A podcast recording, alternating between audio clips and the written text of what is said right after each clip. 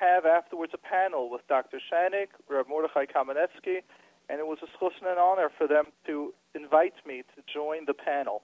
So we look forward to being able to take the questions that people will be sending in at that time. It's a zchus and looking forward to that. So just thanking everyone, this program, by people calling, listening, that they actually wanted to hear what you know what a mental health therapist has to say, and for this to be happening is a huge change, Baruch Hashem, for the positive, and it's a zchus and an honor to be able to do this.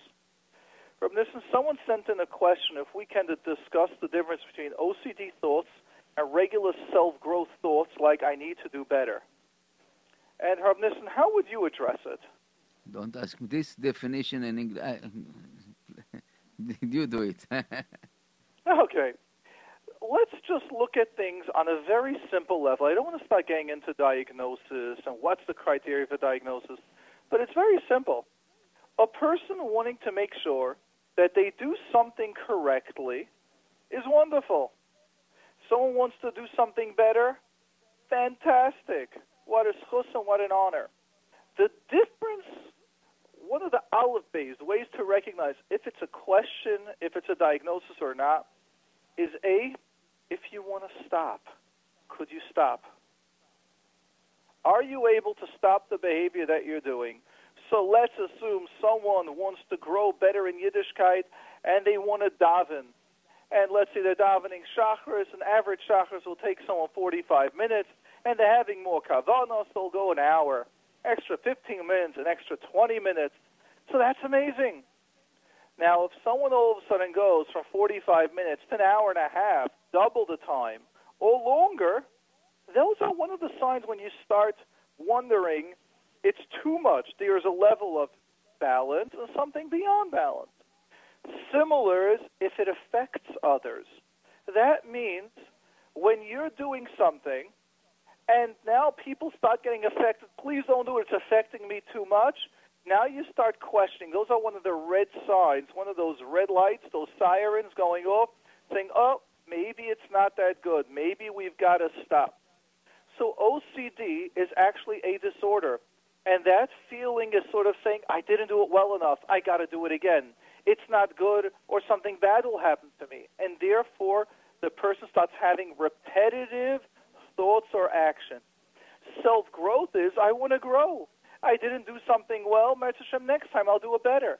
You know what? Let me do one more time now, a little bit more kavana. Let me invest in myself. Investing in yourself and spending hours being stuck making family members not feel healthy, not feel good, feel stressed, that is generally the aleph bays when you start seeking out a professional or when you start contacting a Rav. So this is generally the short version that we give because it's very healthy to be from. It's very very healthy to be ehrlich. Extremely important. That's Yiddishkeit. That's our purpose on this world. The, the whole the Sil Yisharim is based on that.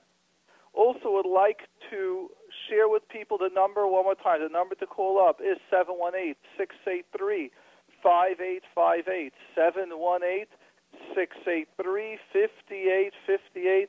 And please go ahead, call up. We look forward to taking your questions and your comments. And as well, Rav Nissen, what is one more time the text number that people can share? It's 347 Zero seven nine two seven eight three nine eight. Nine two seven eight three nine eight. Eight three nine eight. Since the number is three four seven nine two seven eight three nine eight, and this is the number to text your question, or as always, we prefer, and we always get calls later on. So please, let's get them earlier on to get your question. Let's get your comments.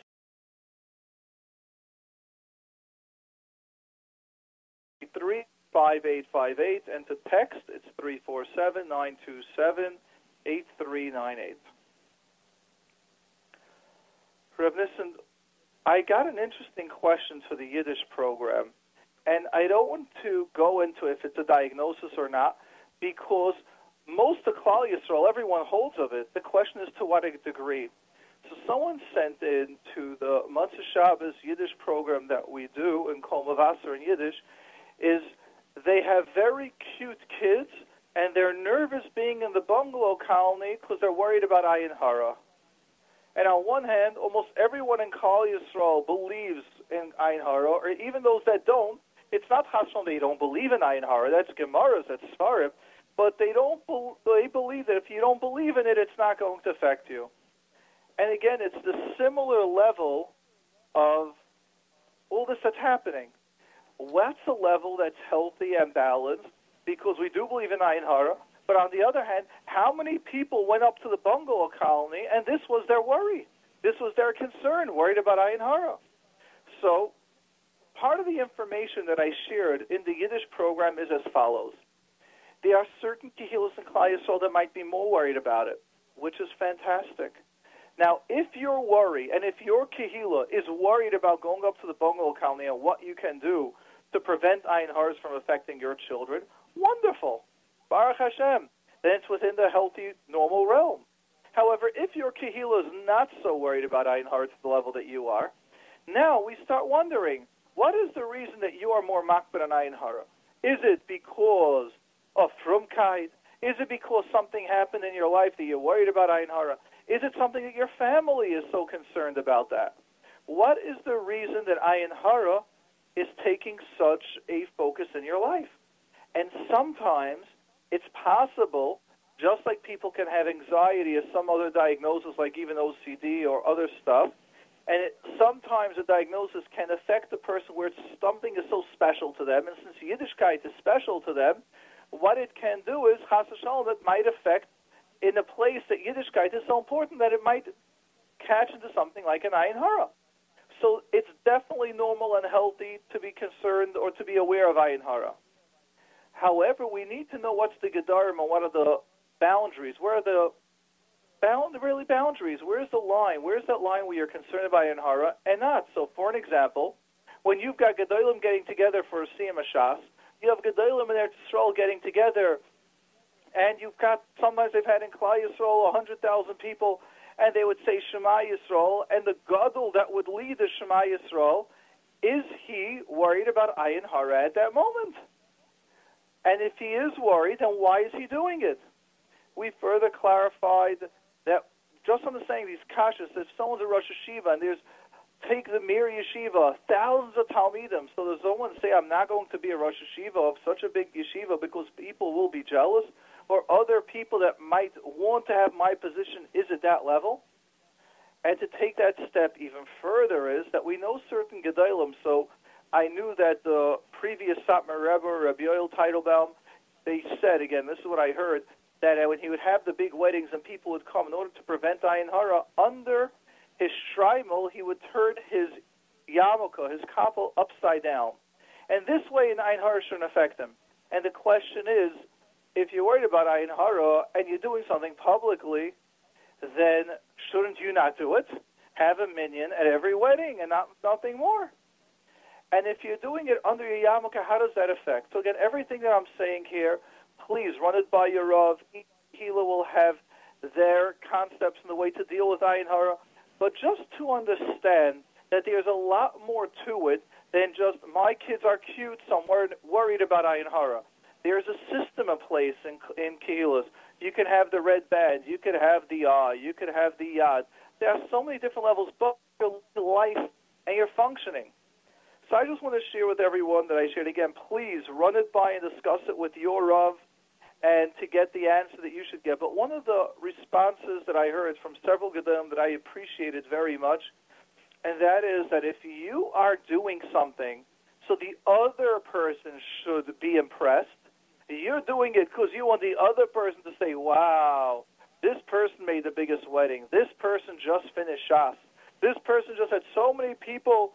at this, whatever it should be. This person's got so many people at their yeshiva.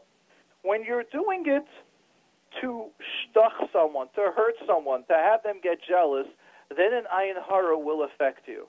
However, if you're learning every day a daf yomi, a blatt, and you finish shas, and you're sharing it with someone, Baruch Hashem, to finish, not to hurt the person, but to share a success, a happiness, you might even help someone grow from that. When we hear that Reb Chaim Kanievsky makes a siyam and, on Shas, on Bavli, and Yerushalmi, and several other Sfarim, does he not make a siyam, or do people not know about it because of an Ayin Hara? We've got to grow. We have to move. And the, a large part is what is your focus? Rav Nissen, what do you say to this? Wow, you gave all the the nine yard of the Ein Hara, but I, you know that's I look at uh, I look at the, something a little bit different, and we know that En Mazal Israel, and we when we have the putting ourselves a shield of Emunah Bitachon, uh, the Ein Hara is not sholated. And you have a lot of, uh, as you said, we have a lot of sgulot and a lot of kameot and stuff like this. People using the ayin, is people using the, the, the yad, you know, the chamse. Yes, people, the you know, yeah. yeah, people, you know, I know that in many many community, uh, for example, for a new ba- born baby, they're putting the, you know, the the small pin with a with a ayin or with a, or with a hamse. Some people using a, a garlic, uh, you know, uh, or, or just full garlic. And I, again, I think that uh, it, Hara is very powerful but uh, it's powerful also on the uh, on the other side of the reception. I would say that if you really believe in this, it will be affect you. And we know that the, the, the Gemara said, "And En Mazal Israel, we above the Mazal." In as long as we are just basically acting um, and connect ourselves to the Creator, and nothing to be worried about it. That's why my Right. Excellent. So every one of these points is something that we've got to learn. We've got to speak to our Rav about it, but at the same time, what we need to do is we need to still live our life, and we have to identify when we're bringing up this issue, is it in any which way uh, something that's regular, classic, normal within the realm, or is this more? Are you doing more? Okay, we um one second. We just go to uh, Misty. Mordechai, Yes. we'll go to Misty. Miss I have a T, technical welcome. question. Um, I'm wondering when do you usually do your teachers training workshops? Merit Hashem, the teachers training workshop will be after, right after Sukkot. Both the Mhm. parenting workshop and the teachers training workshop will be right after them. We'll probably do them one week apart and do it that way. And where do I get like the details on it? I have to call your office. All for that? that gets announced then. I Uh-huh. all that gets announced then. Merit Hashem. Okay, great. Thanks so much. Sure. Thank Oh, you. I greatly um, appreciate the interest. Yeah. I think Oh, it's and again, looking forward for people to call and ask their questions about the mental health field, 718-683-5858, 718-683-5858, and of course, the availability if you'd like to send a text for this program, we've got that 347-927-8398, 347-927-8398. okay. Um, this is a short one. I thought we get. Uh, I sent. I send you right now another text. Uh, Let's go ahead and see this message. Thank you for this amazing show. From which age is schizophrenia diagnosed? Is it possible for a three-year-old to have it? Chas v'shalom. Hey, Hashem Yishmar. I would. I wish you would have called up a question like this. And my first question would be, do you have anyone in the family who was ever diagnosed with schizophrenia? Second question would be, do you suffer from anxiety? And the third one will be I would really recommend for you to speak to a parenting expert. Those would be my three responses to this question. yeah. This is Right, scary. so- this is really Yeah. scary. Scary, scary question. Yes. Yeah. Um, someone just. There's a story of Reb Schwab from. You know, I, I don't know who it is. So basically, his daughter married off, and she had a few girls in a row. She went to ask her father if she's allowed to dress them the same. He said, yes, nothing extraordinary, just simply matching. He said, just be mispal for them.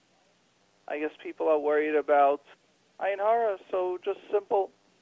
Again, there's a concept and a way to do things. The number we'd like to share again is 718-683-5858, 718-683-5858, and we look forward to taking your questions and your comments.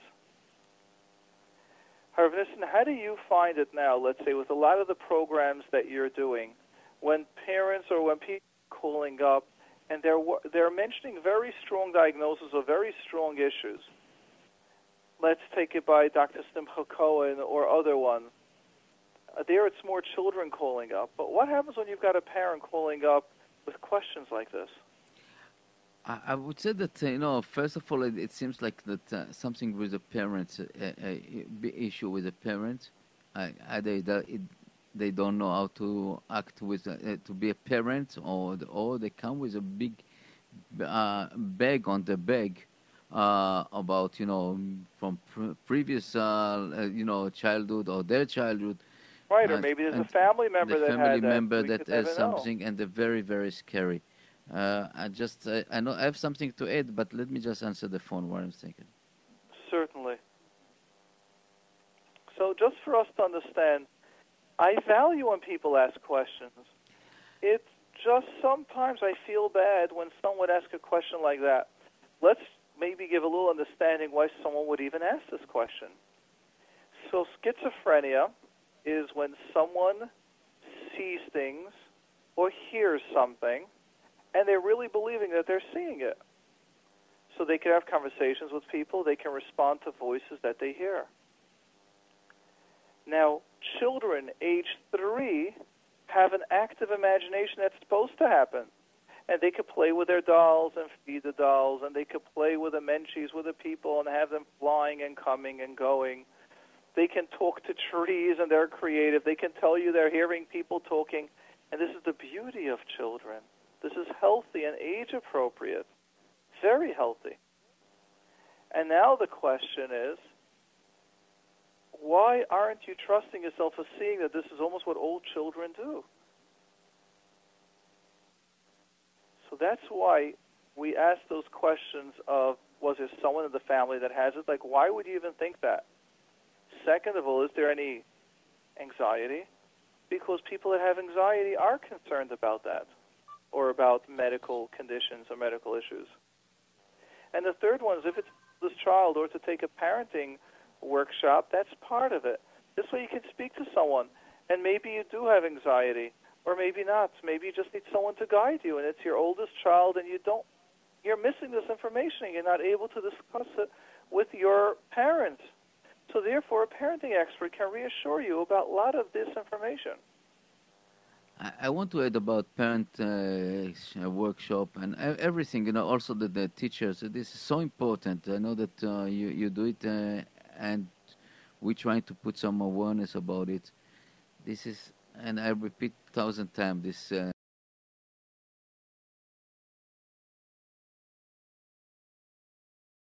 you know, uh, fathers and mothers. You know, just we don't we never learn it and unfortunately, we are copy paste of our parents. Sometimes we're lucky, we have a good parents to learn with, and sometimes we're not lucky. And uh, uh, we see it every day, daily. You know, I, unfortunately, I see it daily that parents behave so strange because they never get it, you know, from the, their parents. And especially, as we said, in, you know, post Holocaust, that the, the, we, this generation carry a huge, huge traumatic event and they, they transfer it to the children and to the grandchildren.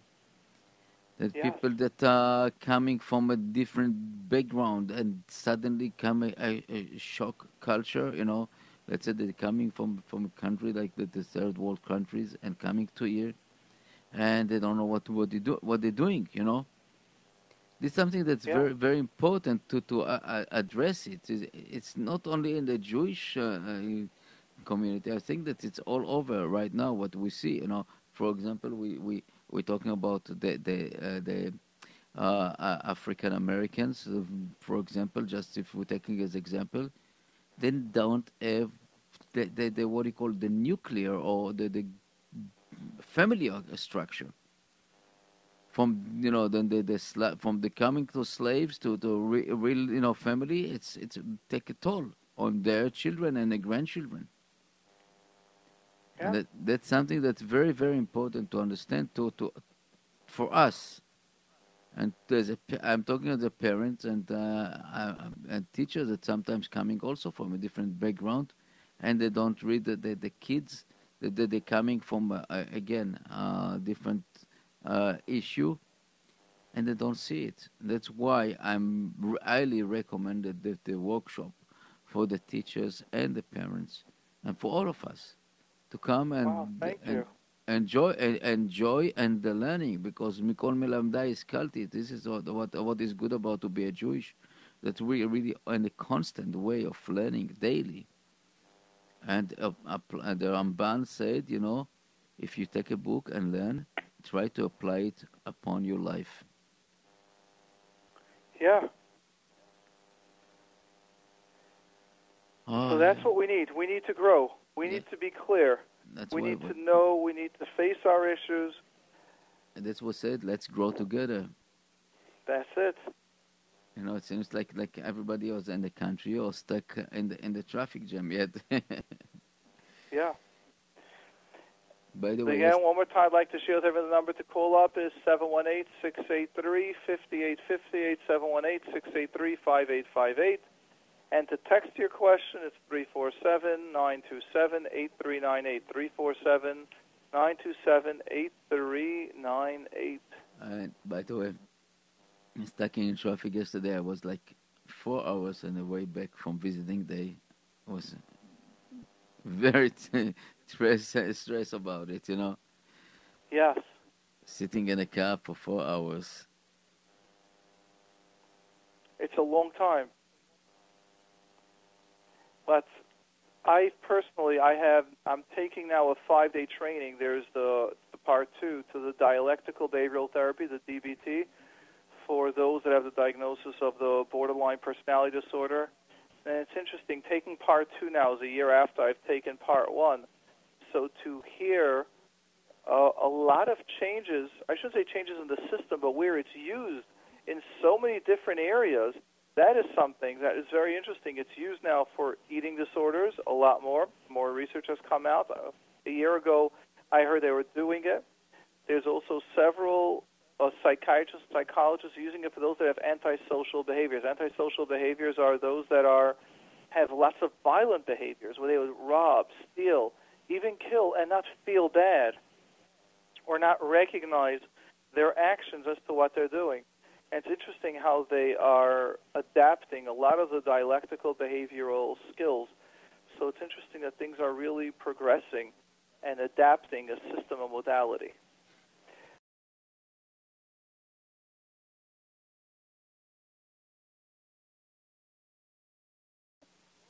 Yes, hello. Hi, good evening. Good evening. How are you? Thank you for asking. Fantastic, Baruch Hashem. So, what is your comment or question? So, I have this question about the idea how can I, I understand that some people can have a fear of disability children like Asperger's or autistic or down syndrome? Is it a person has to have a disability to be afraid of them, or just it's how a person is? So, what do you think? I think? Sure. You call up always with great awareness questions. What do you think? No, I'm, I'm asking a question for you. I don't know what the thing is. I know, sure. So I'm just I'm just asking you. I like when a person also shares their thoughts. There's right. I think some people could have fears, but I don't know why. Like, because they're oh. different, they act different. The yeah, what do you think would be going through someone's mind? If somebody see the Down syndrome, maybe yeah. Why I don't would know, someone maybe, be concerned if they have a child that's the Down syndrome? Like what do you mean? If, if a child sees sees the Down syndrome? No, if they, I, I uh, misunderstood your question. Can you repeat your question? Like, why would people, children or adults, be afraid of Down syndrome or Asperger's or autistic children? Uh, so I don't know if children are afraid. Let's first deal with adults. What do you think would be adults' issue? Why would an adult be afraid of having a child that's Down syndrome? That's uncomfortable. They're not the same as everybody. Maybe they're Yeah. different. Yes. But I, I don't I don't see that like you should like judge people like differently because this is the way Hashem made them. We should accept them. Excellent. So along those lines, if someone's nifter, then why Mhm. should we cry? Everyone's nifter at some stage in their life, you know, life. So Sometimes we do have to have feelings, and sometimes we have to know how to balance our feelings our exactly. our emotions. So some people are concerned they might have a child that will have a disability, and that's the avodah. So it's normal to be uh, to be concerned. Like, but what if if it a person like a child can really be afraid of through it- somebody? Say that again. Like a, ch- a child can really, a a child can really be afraid of a Down syndrome that they might lick lick them or something like that. I don't know about that. I, I, I don't understand the question. Uh, really. Yeah. Like, why are children afraid? Why why should a child be afraid of a Down syndrome, or a, a Asperger child, or autistic children? I, I think that it's very normal that, that somebody strange, you know, somebody regular, you know, in a, in its in a way that it doesn't matter what sh- if if it doesn't know what is it or how to deal with this, so he's afraid. So it's, it depends on the adults how to teach their kids how to, to act, how to behave. You know, for example, the that the defend, but for example, if you have your, some camps in the summer right now, that they have uh, part of the camp is with a, a special, uh, you know, special special kids, needs children. special needs uh, children, and the other campus uh, helping them and working with them and to make fun about it. It's very nice. Yes, that's it. That's how it's how we uh, teach our kids how to treat them and how to behave with them. But so basically, you're saying people can have fears because they don't know how, how to deal with them, and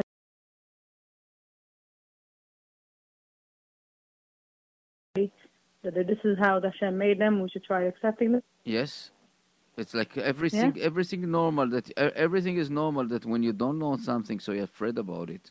And uh, let's So say it can do- that. yeah, Yeah. makes Let- sense. Okay.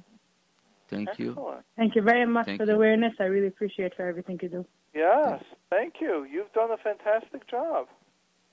Thank you very much, and thanks for helping me. Right. Yes, certainly. Our pleasure and our honor. Yes, I just looking up the quote. There's the famous quote, sort of what Reb Nissen said: "People fear what they don't understand." Oh, and no, no, it was finishing off different. It was sort of, I thought it was there's a different one, sort of by Winston Churchill, similar to that. People fear what they don't understand, and what they don't understand, they have to destroy. Because once you're afraid of something, then you've got to start attacking it. Yes, we have many times we are just facing uh, these things that we are, we don't know what it is and starts attacking and uh, uh, working against the, the logic just because we don't know. Unfortunately, uh, we have a Miss A online. Miss A, excellent. Welcome to the program. Hi. Thank you so much for your phone line. It's very informative and very enjoyable. Thank you so much. And for everyone listening, I just want to remind everyone the number to call up is 718 683 5858, 718 683 5858. And the number to text is 347 927 8398, 347 927 8398. Great. And let's go ahead. Let's hear your, your question or comment. Okay, so last week a woman called in and she asked about people in therapy who seek validation or attention from the therapist. I think Okay, remind me. My mind is now a little bit blank. Just No, she was saying she knows about a person or more than one person who's in therapy and they're not getting better because she felt like they were looking for attention from the therapist and Oh, well, sure, I remember that question. Yes, and they're Okay. saying that two people that they know from a similar family, and they're getting yes. The focus is more validation. Yes. Yes. Okay, so my question is like could it be like does it mean no, like could it be like if a person needs validation, like I'm talking about a therapist, not from just people.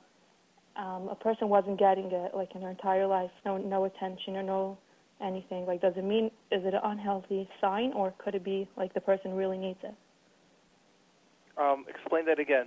If someone did not get attention, did not get No, validation, if, if there's a person who goes, I'm in therapy, and sometimes I feel I don't sit there and dwell. I don't talk about my past a lot, and I don't. I mean, I've been through a lot, but sometimes I do feel like I need like some validation. And I felt I was listening to a question. I felt maybe I want to know if it's normal, like if sometimes that's needed. The number one step in connecting with a client and before we work with a client is to make the therapeutic connection. And that's where the person gets the understanding. That's where the person feels the therapist gets them. And if they feel that there's a problem, they know they can discuss it with the therapist because they feel. Remember, what is validation? Even I, I think there's now a misunderstanding of the term validation. Can you explain to me, or what you think the term validation is? Maybe understanding. That's right. Mm-hmm. Now let me ask you: Is validation, as sometimes people think it means, that validation means telling me that they're telling the client that they're right? No. Um, How do you differentiate the two? What's the difference between telling the client, "I understand you," versus telling them you're right? What's the difference between the two? the, the therapist doesn't take sides. She just she understands. I'm not sure. Yeah, yeah. Go ahead. Continue. Continue. Take a guess. As you you go, you're right on the right path. Let's develop it together. No, I'm not sure. All right. Understand something. Every person at any age needs to work through the process that they're going through. So let's say there's an 80-year-old yid, a husband, a man, or a woman, and now they need to move from their big house or from an apartment to a first floor where there are less steps. And now they need to start identifying the issues that's going to happen. Here they're in an apartment, here they're in a house, they have everything, they know it, it's comfortable, they have their shul, they might have to move now to a different place, which it might be a lower floor, but the shul will be further. All validation is saying is that I understand the thought process. Both sides are making sense why it can be difficult.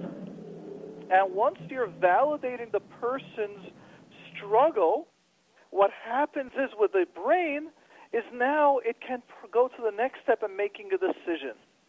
So I had a friend of mine that we were just talking. He tells me, you know, I'm stuck on this decision for about three weeks. I can't go back and forth.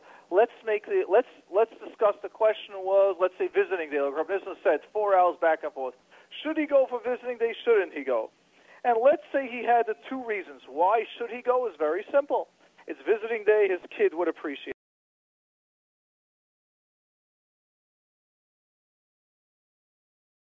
Saw his kids a couple of days before that. Now, what he was telling me was something that was very surprising to him. Why is it such a difficulty for him to make this decision? Just decide and do it.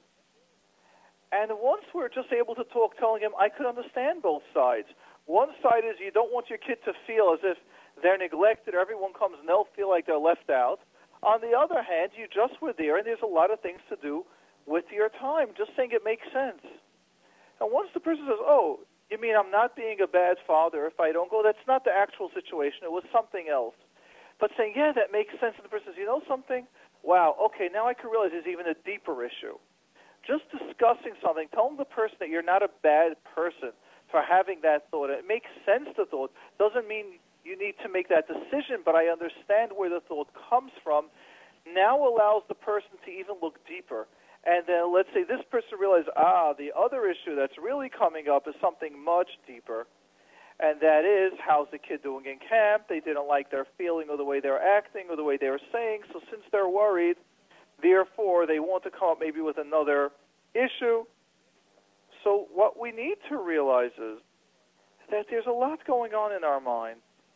There's a lot of things that could be affecting us when we do something. Validation gives us the ability to know, okay, now that we're normal, I could think. I can speak further issues that are going on. It's extremely important when we work with clients that sometimes people test us. And that means someone will tell us, yeah, how can I open up to you? You have no idea what I did. And then the person will go, what would I, what would you say if I told you I once davened late and I didn't daven shachris with a minyan? If the therapist goes, that's terrible. And the person goes, "Oh, if you can't handle this, then how will I ha- how will I tell you something even further?" Validating is saying, "Wow, I could understand that maybe not davening with the minyan bothers you a lot. And we can help the person go through the process. Going through the process means saying, okay, what do you feel? I feel terrible that I didn't daven with the minyan." That makes sense. What's the other side? The other side is, oh yeah, I'm stuck. I'm having a bit of a. I went to sleep very late, and Meretz Hashem, that should never happen again. And then we take that side as well. So we've got the balance. Then the person says, oh wow, you allowed me to process, and then sometimes the conversation can even go, okay, good. What's the tshuva for that? And once the person sees you took a non-judgmental side, you validated both sides now we can start even sharing more. It's validation. Validation is giving the person the understanding what they did and why they're doing it without telling them if we agree or disagree. It's not about us agreeing or disagreeing. It's about what does the person need to heal.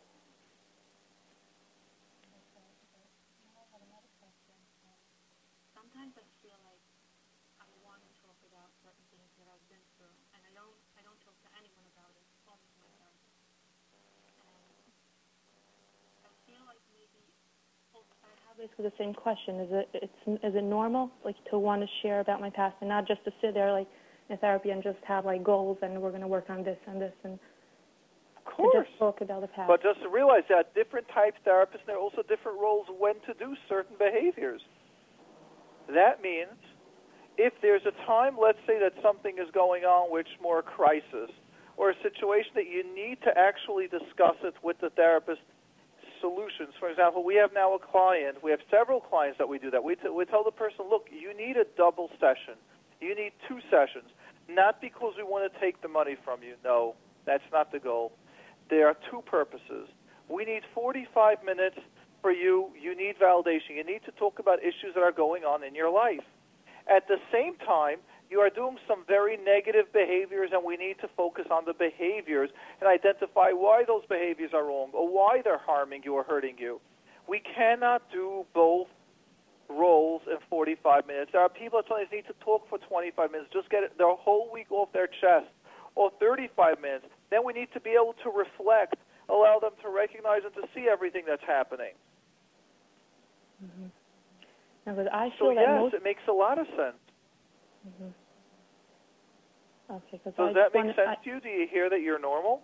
Yes. Oh, yeah, that's and this that is is part thing. of um, what again, just to realize that's what makes a therapist very good, in my opinion, is the ability to shift and to realize, wow, we've done behaviors, we've gotten to a certain point, but now that you're healthier at a certain level, now we have to shift and start giving you maybe more validation. And if that's necessary, then that's now the new job. But we tell the client, but then you can't discuss why aren't we doing behaviors? Because right now we're shifting our role. Okay, but in a way, I feel like when I talk about my past, I feel like certain problems. I feel like my therapist is maybe giving me like too much validation. I feel like. Well, that you like, discuss. That's very possible. Yeah. And then you, every therapist, remember, every person's different. The only way we could know how much you need and when you need that amount is by you sharing it, by you saying, "This is what I need. This is too much." And what about like when I'm going through something tough and I need just a little support from my therapist? Because it'll a sign of weakness, like if I like if I well, her, like, no. The goal is for you to learn to get this through a therapist, and then eventually our goal is to be able to teach you how to get it from others. If you're married, getting it from a spouse, and not again relying on your spouse as your therapist. Feel validation that they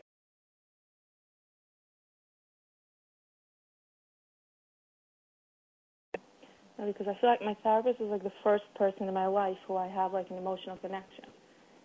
That's magnificent, and that's exactly how it should be. Not it should be. Hopefully, you would have had it by others. However, our job is to be the first one to teach you this. And if you can learn it with the therapist, then you can eventually learn how to do this with others. That is the goal of therapy. The goal of therapy is what you can learn to do with the therapist's office. We teach you how to be able to do this now with others. Mm-hmm. And I have one more question. Like, I feel like, um, like the first like almost 20 years of my life have been, I was pretty much like suffering in silence. Um, yes. So I sometimes I like feel bad for myself, not for myself now, but like for when I was a kid and I think back sure. to. That's Is very that normal. Normal, yeah. That's healthy. Sure, you're able to now appreciate what you're lacking. You're able to have pity, empathy, a little bit for that kid, Nebuch, what that child went through. Why do I feel did it have guilty when I feel bad? It's called recognizing a normal level. That's what people need. That's the whole point of a shiva. Someone lost someone, you have people coming and giving you an achama, telling you, I understand a little what you're going through. This person was special to us. We miss them too. And that's what you're going through. You went through a childhood or whatever it is that you went through that was difficult. You didn't get any understanding. You suffered alone. What you're hearing now is you're normal. You went through a pain. People are here to help you. Yeah, like in therapy is like the first time I never expressed any feelings until I met my therapist. That's right.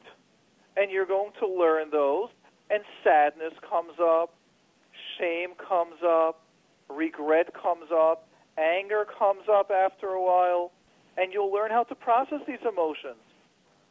Yeah, it's all a process. And you can't speed the process. You're learning emotions. There could be sometimes 20, 30 years of feelings that have been neglected or have been stifled. There might even be emotions that you're not even aware of that's going on. And as you heal the process, so imagine like the example that we usually give is an onion. This is like the oldest example, like 20 years old, or I should say 20 years old, probably 60 years old, of using the example of onions. And the onion theory, the concept is that when you start healing issues, or you start dealing with issues, you start dealing with the top layer. As you peel one layer, you realize there's another layer, and then another layer. And sometimes people even say, "Why did I start therapy? Look at all these layers. As I'm going and deeper, I'm, I'm, more issues are being brought up. I thought I'm Mhm, done." That's what's happening. That's right. And the answer to that is if you didn't deal with it, those issues are still there.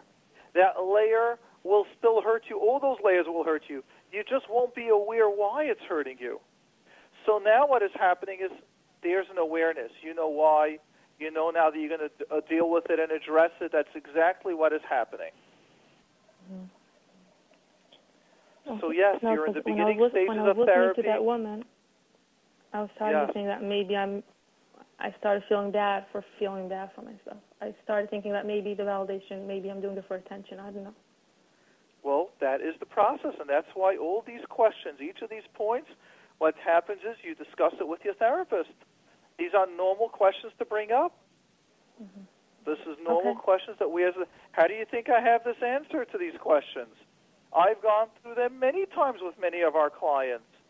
And then sometimes the clients, after they get the validation they might have needed for six months, then many times what happens, just for you to be aware of and not because you mean it, Chasrom, in any wrong way or in a bad way, but then many times the clients actually blame us therapists, saying, I don't understand, for six months we didn't accomplish anything. And we go, whoa, you needed six months just to understand that you're normal. You needed six months to go through different feelings that are coming up, that you blamed yourself. How could I be hurt? How could I be angry? Why don't I want to speak to this person? Why am I nervous every time I speak to this person? It took us time to get you aware of that. It took us time to have you process that. It took us time for you to be able to say, oh, I understand why that's happening. That was months and months of therapy. That once you got it, it's still normal for people in the beginning stages to then blame the therapist and say, boy, it was a waste. Or then, uh, which is the funniest one of all, and the reason why I don't take credit when people do it to me is because I've had um, people do it, let's say, with others when it was done to me as well. And that means as follows. Well, I can do six months, eight months of therapy with someone, let's say on marriage and getting concepts they couldn't get. After eight months, they're beginning to get it, and then they tell me, you know, Mordechai, I listened to this and this Rav, or I heard this therapist make this comment, and I just got it all. Why couldn't you tell me this concept five months ago? And I'm going, to Rabbi Shalom, this was eight months of work, getting all these concepts in you, challenging back and forth, and you're you're taking out many times our neshama. But yet we go through the process. And all of a sudden when you get it and then you give credit to a shiur that you heard, or or someone, a friend of yours, gave you a two minute pep talk, and now it went in. Everything that we've been discussing for months. Mm-hmm. So because I feel sometimes I hear you say that in your center, people come in and you just work on the goals, and within like a year, I feel like I'm going for so long already, and we're just talking and finding more things and more things that are going no, on. No, please listen to the other stuff when I say it. That we take very specific the type of people that we take, and those that need three, four years of therapy, we don't do that. Not because we don't know how, because this whole process of what we're sharing, of when the client will then turn on you, when the client will get frustrated, when all of a sudden you have family members calling up, I understand why we're paying. And all of these concepts, many times, that's why I tell people go to an agency where they take your insurance, where you're not going to be upset at the therapist of investing four, five, six years of your life because we didn't create the problem. If someone is 25 years old, they were never allowed to feel an emotion. Do you know how many emotions come up when we start doing therapy? Do you know that can sometimes, if someone's 25 years old and never identified an emotion, do you think in six months or a year this person's going to get healed? No. And many times they're still in environments where their family members, those that never taught them emotions, are still unhealthy or are trying to get them involved. There's a lot going on. Now it takes a, a, someone willing to get into that energy it took and me to like, go through the ups and like, downs. It took me over a year to start opening up. Like That's right. Now, could you imagine if you're in private practice, the person's paying you already four months of therapy, and they're going, I don't understand, I still have these problems. What type of a therapist are you? Mm-hmm. And the answer is you didn't even open up yet. So when I say an eye center, and here's where I try to be very honest, and here's where I'm brutally honest, I should say, because normally if I would be doing this as just, oh, come to me, and I'll be saying, yes, we can help everything in a couple of months. It's not what I'm doing. What I'm saying is we have very special screeners to make sure that the issue that you have, Lafida Hateva, are healthy enough to be able to work on in six months to a year, maybe even a year and a half.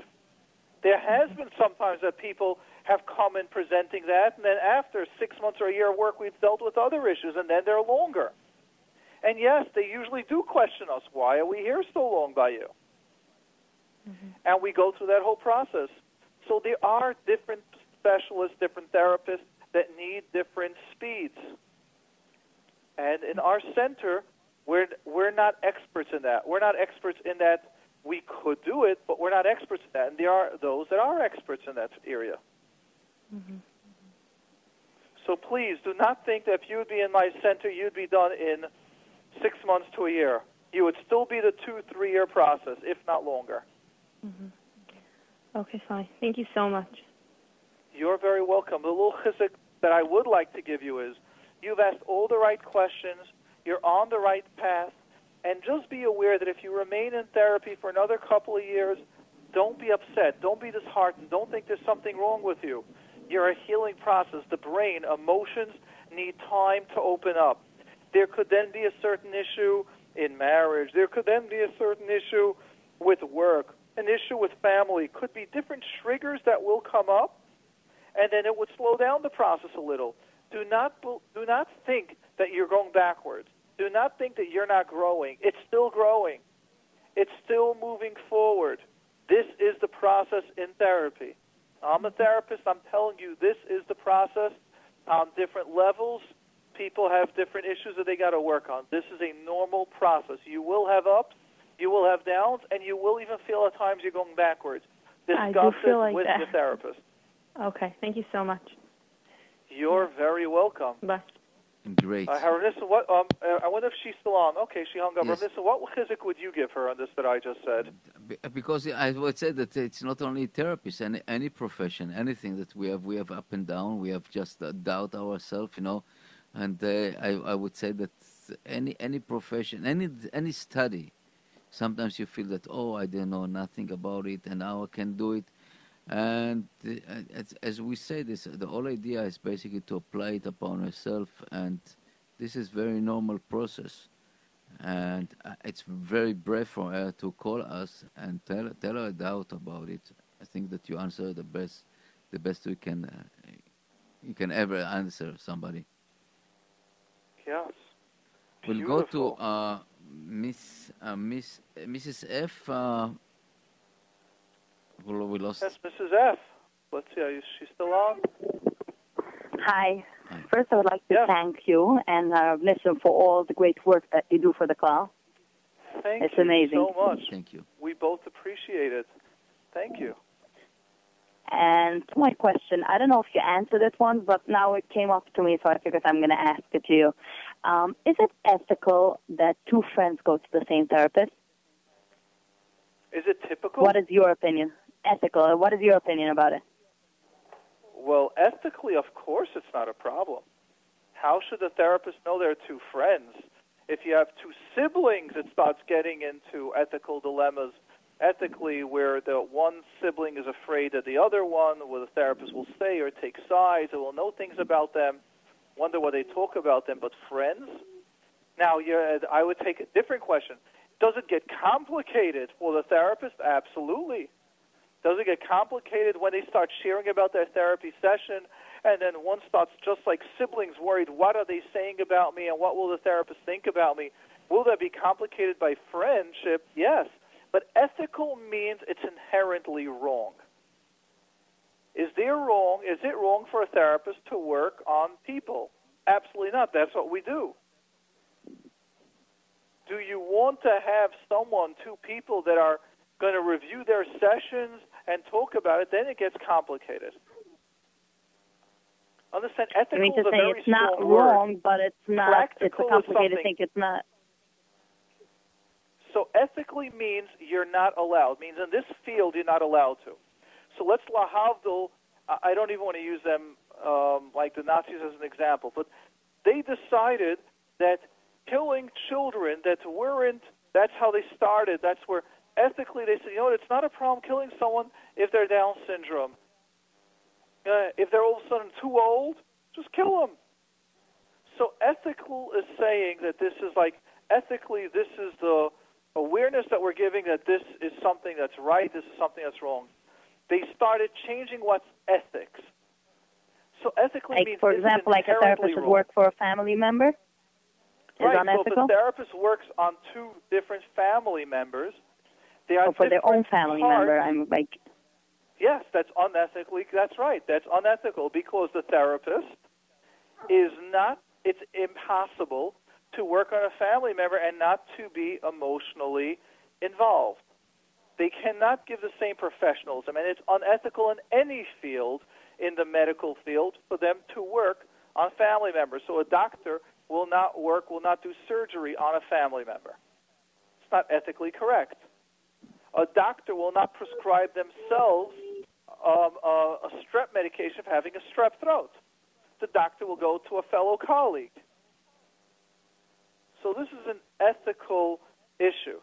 Now you're asking, is it convenient? Are there bumps if you've got two friends going to the same therapist? Absolutely.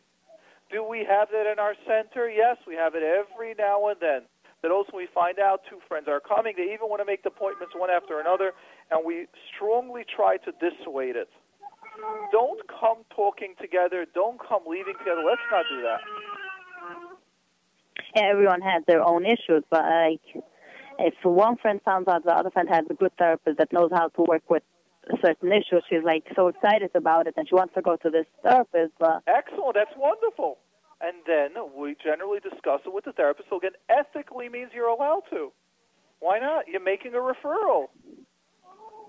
The issue that gets bumpy is when the therapist, when they start when they start sharing. This happened in my and what about if they don't tell for session. the therapist You that know, I mentioned you that one time you wanted to borrow this and it bothered me.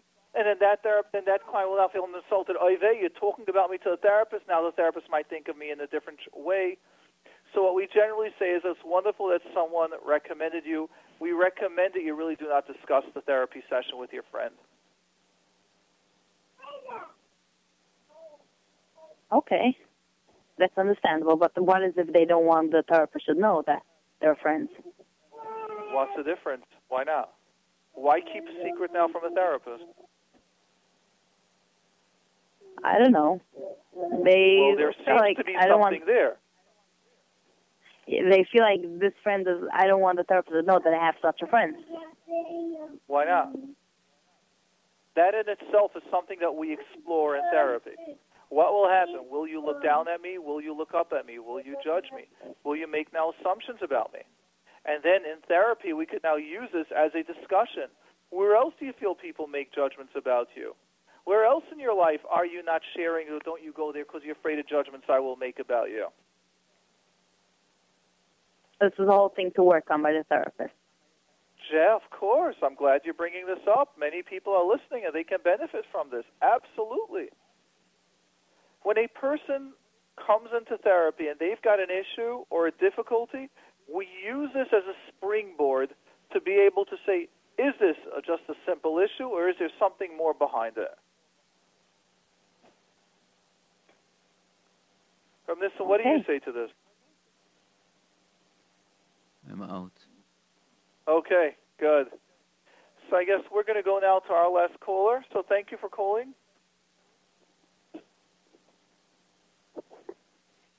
By the way, just before we go, because someone sent a message and someone else sent a message. So Abie Rotenberg has that magnificent song of Who Am I? explaining that special needs children are just like us. Of course. And I happen to have a very close friend that has a special needs child. And to him, he doesn't understand at all the whole concept. He has so much love for this kid, and the kid gives love back, and the family unit's one, and they're walking out in the streets together and part of the family. There's no all those stuff that are going on. Someone else sent a message that just the opposite. They used to go like to do chesed to a house, and they were always afraid to go. And all this makes sense because people weren't explaining to you why. So the person saying, I don't know why I was afraid. Kids, someone looks different. They don't understand how it is. They don't know what's the fear that can happen to them or to someone else. And that's where education comes and telling them they're just like me and you. They're just a little chromosome is a little off, but they're wonderful. They're great. Sometimes they might act a little immature, and other stuff might happen, but this is how you speak to them. And just like everything else, education. Certainly, this is a very, very important to be aware that it's normal to fear things that are different than us. Families, again, just going to go say in Yisrael to now, at this generation, we, we don't have dogs in our houses or animals. I shouldn't really say that because we have so many people listening in different parts of the world, and they do have dogs. But I'm talking about, let's say, a classical in the box family does not have a dog. And when people see a dog, they run away. They're petrified the dog's going to bite me. However, when you are interacting with people that have dogs, there's a dog on the block or a Jewish family that does have a dog or a cat, there's sure, the dog is a friend. It's safe. What are you worried about? So things that we don't, aren't around, things that we don't know, we fear. This is the normal process of anyone. And since these people might not have been around those that are special needs, they don't know it. They don't understand it. And that's what they're going to learn. And as they're around it, they see, oh, they're just like us.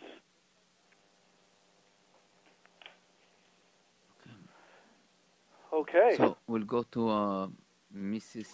Mrs. uh, Mrs. M. Okay, we're going to go to Mrs. M and we'll finish with that. Hi, thank you so much for your program. I just recently started listening, so I apologize if um, my question was once on one of your shows. Go right ahead. Um, okay, so I, for anonymous reasons, I'll be a little vague about my job, um, but I am a supervisor in an educational setting. And um, for confidentiality reasons, I would never, ever approach a parent um, in in a public place, a grocery store, or a an event and start talking about their child, obviously. Um, but sometimes one of them will approach me. So I was wondering if I'm, I'm sure you were in. It, it's funny because I, I heard you talking a little bit about ethical situations and what's ethical. So I really wanted to know what do you think is ethical at that point? I, I feel bad to be discussing the parent's private business in front of everyone, but the parent is the one that approached me in front of everybody. So first of all, this is a legal issue. It's not only it's not even such an ethical issue. This is a legal issue. And Mhm. the concept is again, I don't I can't speak about many um, each field you need to do your checking and what's going on, but almost Mhm. always if the person brings it up, then you are allowed to speak. Now, here- Legally, I, I am in trouble if I speak. no. If the person approaches you, it's okay. Right. Uh-huh. You, uh, well, I mean, I, I work with children who have significant behavioral issues. And so, let's say by Simcha, um, I, I'll never say who I work with, but a parent will come sit down next to me and say, "Oh, hi. So, um, how was my Hani last week?" And and, and I really don't want to discuss it. Um, I don't think it's nice to discuss it with with um, Excellent. you now that's something else. So let's understand legal, ethical, and now practice. uh-huh. So I have that many times This is really to protect the uh, client's dignity, I guess. Well, that's it. So you can have that where I want to protect your child's uh, your child's confidentiality. So while you, the parent, are comfortable, maybe your child will feel uncomfortable. So many times, agencies or places will set up policy, which is saying it's so nice that I'm meeting you and that you want to speak to me. However, the agency policy is in social settings. Um, I can only say hi, but feel free to call the office tomorrow and we'll discuss it. Like you can have Mhm. that. Mm. I, I'm finding it um, increasingly difficult as my I started when my children were very young, and now they're a little older. Um, as I'm more and more settled in the community I'm living in, I'm finding it very hard to work in the same community in the exact Yeah. same circles. I'm I'm just Welcome- wondering if other people Welcome to find the world that of sometimes. professional. Yes, m- many different fields have the same issue. That means the medical field, a doctor, you go to a simcha, and then all of a sudden they're bringing up that same issue. Oh, doctor, hi. You know that I see you. I got a little chest pain. I got a little pull. What do I do? I know lawyers have that same problem. I know accountants have that same problem. So welcome to the field of professionalism. And this is Mhm. where we sort of get that guidance, where you have the Mhm. supervisor guiding you how to deal with it. And it's thank you Mhm. so much. It's really nice to speak to you. However, this is not the setting. Just call the office tomorrow, and we'll make sure to put you in. Like leave a Mhm. message like right now, or right now I'm here as a friend, so I really can't talk business. You can either tell them for your sake or for my sake or policy. You learn to set up that answer. Okay. Yeah, thank you're you. not I, the you Yisem say and it with You ease. are the I, I hope I can get to there. That I can just as easily say, um, like, I, I don't know, to say, oh, um, like, like you said. I, I don't know. Yeah, I, you are the Klal. I you get very tense. As I don't know. That's right. As you're getting more professional or as you're getting more out there, you will learn. This is exactly what you discuss in supervision. This is a normal issue that you're having.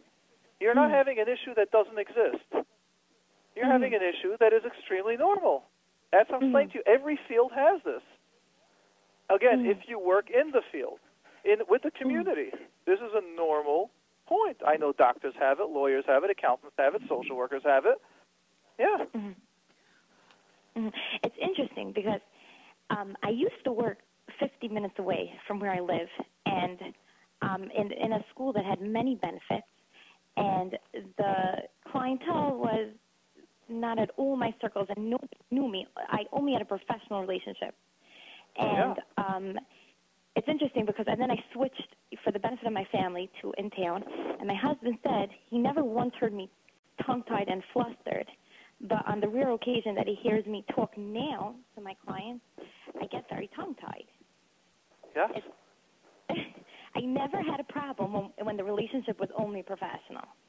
That's right. And this is the beauty of growth. This is the beauty of being in a kahila, being in a place, and you're learning how to grow.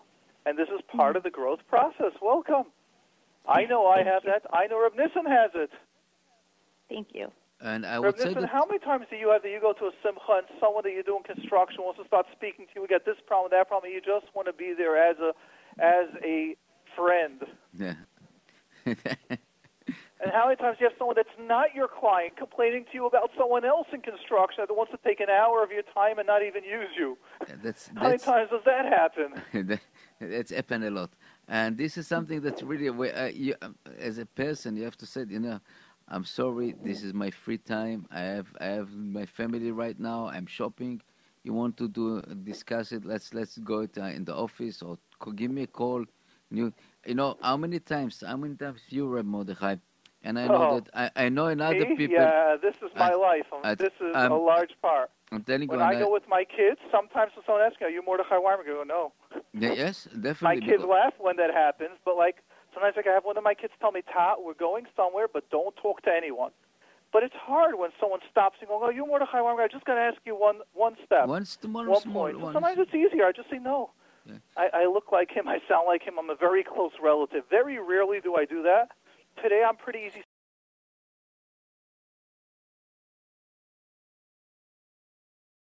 Kids, like with a huge smile on my face. When you do it with a huge smile, people really are understanding. You know, I need to do that. I, I know not only from you know the other hosts that you just telling me and Nissen. uh, Sometimes we spend hours on the phone, and people don't believe that we have a family. We don't. We are, we we have to family support, and besides this, well, oh oh you want money? Why? But just just speak in the phone. It's not nothing. I don't come to see you.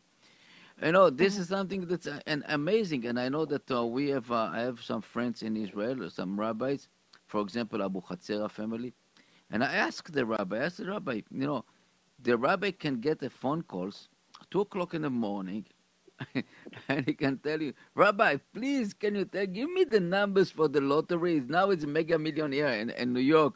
Give me the number, Rabbi. I'll give you half from this. In the middle of the night, people don't. Sometimes they don't. People don't care about other people and don't think That's about. That's a great idea, Miss. You know what?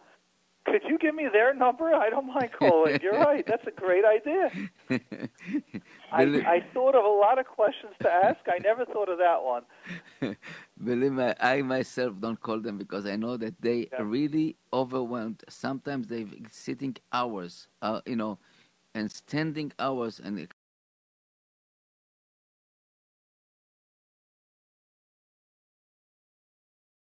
how you do it? I said, we go, we getting from our parents and my grandparents that we never refuse to to blessing another Jew. This is, but this is our ma'alot of the Gedolim. But I, Yeah. I, I, I tell you, we Again, are. there's a I'm way, not- and even them, I still feel there's still boundaries, a balance that the Yes. Gedolim do have. Many times they would go away for a couple of days, just the family. They, they, even within that, there is some balance. There is balance. So all I'm telling you is discuss it with your supervisor. Every field in the world has to learn this balance, and this is the benefits of success, and these are the downsides of the success. The benefit is you work within the community, it's local, you feel the success, you enjoy it. You're also growing, you're you have more experience. People are going to start reaching out to you. The downside is they will reach out in levels and times that you might not like. Right, a hundred percent. I would like, if there's time, to just bring up one awareness point Let's go. I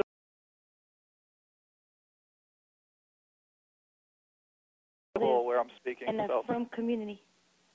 yeah. Uh, And for anyone who lives in a community where they're bent to have a lot of from our agencies and schools and and everything, um, they should please not ask their friend or neighbor that works in a in an agency to recommend, um, you know, another coworker or colleague. Or, and please, please, please don't complain about one, because there's nothing we could do, and it's just puts us in in such a uncomfortable position and and there's no way anyways that I would recommend uh, an instructor or a therapist uh, you know in the grocery store anyways so I just wanted to put that awareness out there Can you explain to people listening why not?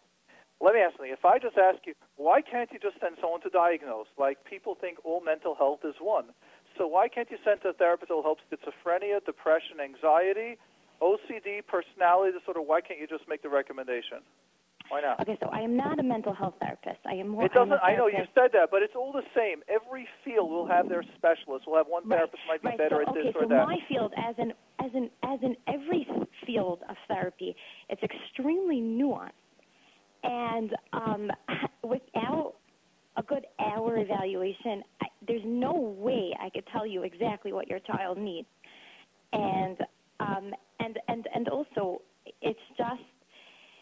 It's just I, I don't even have the right words. It's just not the right time. It's just it's it's it's just like I want to be. I, it's my dream to go shopping with my kids without being stopped. Um, Well, that you've got to recognize. Sorry, that you got to realize that two separate points. Number one is about helping them that you can't Right. give the right evaluation. right. Just I'll right. The, the that's next point point one. is, is more Point two selfish is your one-on-one supervision. Part of being in a position of authority is this will happen. This is Right. a reality. But so this is not just in the Jewish I shouldn't have field. dragged in. But for but for but for the world out there, it's just not possible. It's it's not possible to know what your child needs. Exactly. Um, and and it's just it's just not possible. It's it's, it's not. Exactly. And and if I did know what your child needs, then the service would be very superficial. It wouldn't be a real service. It would be a That's service right. that anyone can do. Thank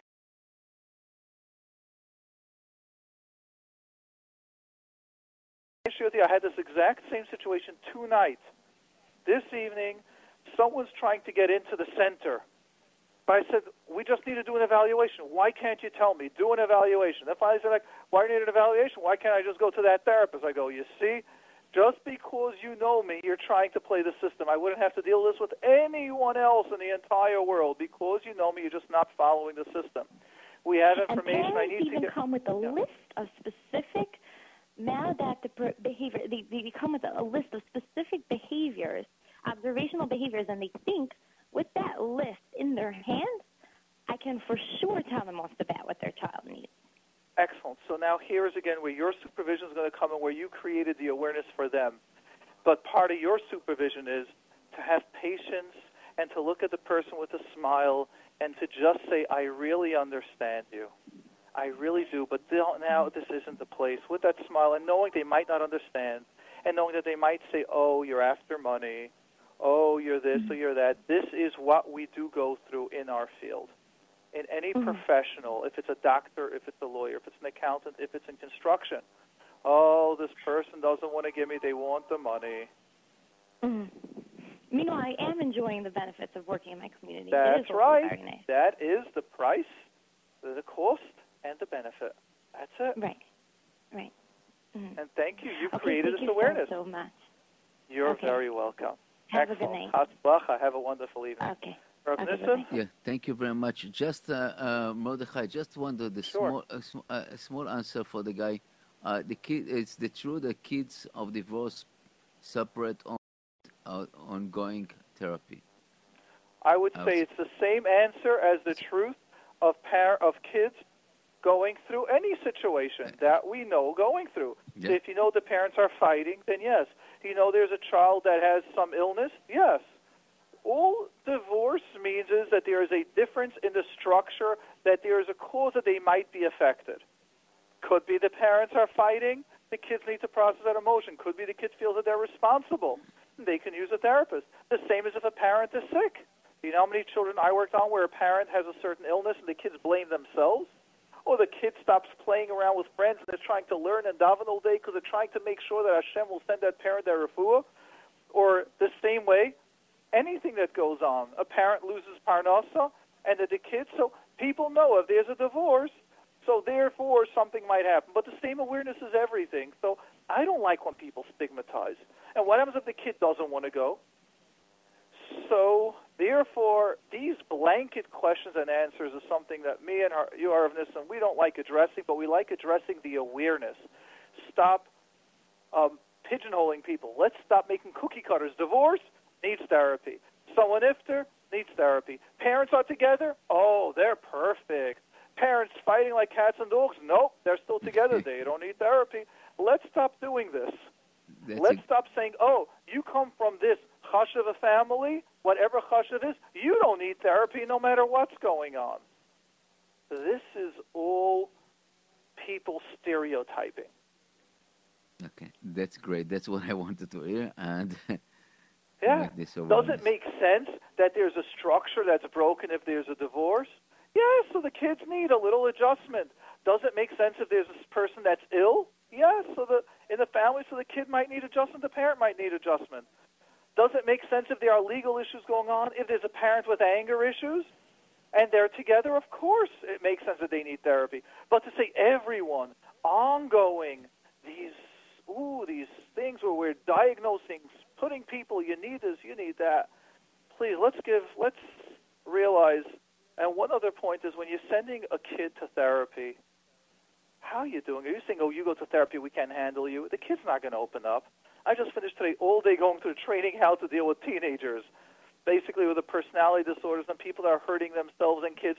And we're doing how they don't want to come for the first. Our goal is try to get them 10 sessions just to commit to come the next time. We're not even doing therapy yet. And half the time, the issue is the way the parents presented it.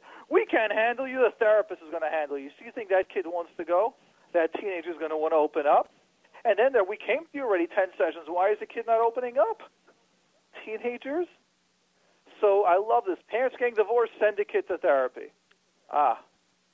So you think that's what happens? Now, what happens when you get to therapy? Therapy is when the person is initiating.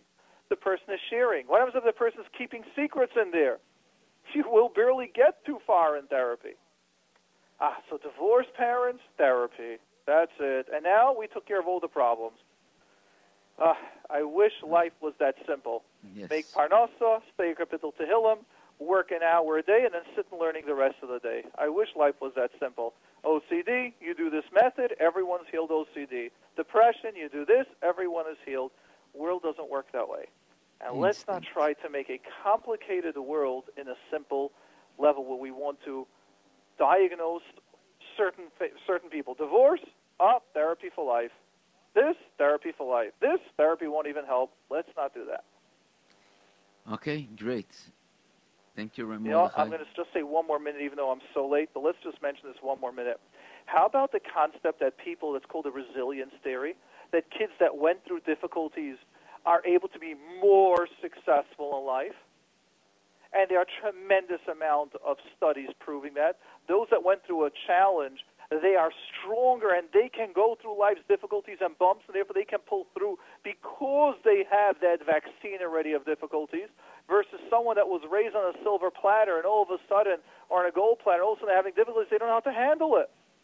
So how about we should say the other way? Wow, these kids from a divorced home, those that are healthier, those that have processed, they are more successful in life.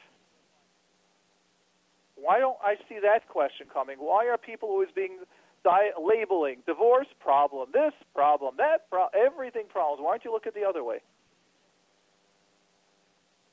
Yes, And uh, and note, also also if, yes. if the kids kids can come, you know, there was L and the house between the parents. Right now is a peaceful divorce. It's also a possibility. That's right. Yes. It happens a lot. So the, ki- the kids get his own quiet corner, right? Suddenly, instead his parents fighting and argument, all this around him. Anyway, uh, we, the awareness is uh, not every kid with divorce need a therapy, and not every kid, uh, kid that has a normal life, you know, need you know to go. Just don't, as you That's said, right. don't tag other people. Yes. Hatzlacha and have a Amen. wonderful Thank evening. you, Remo. Even it's a little bit late, and Yes. we will continue. Hatzlacha. I've got Amen. ten, nine minutes to get to the hall. Okay, Yeah. Mazal tov. Hatzlacha, Meretz Hashem. Yeah, Kalta.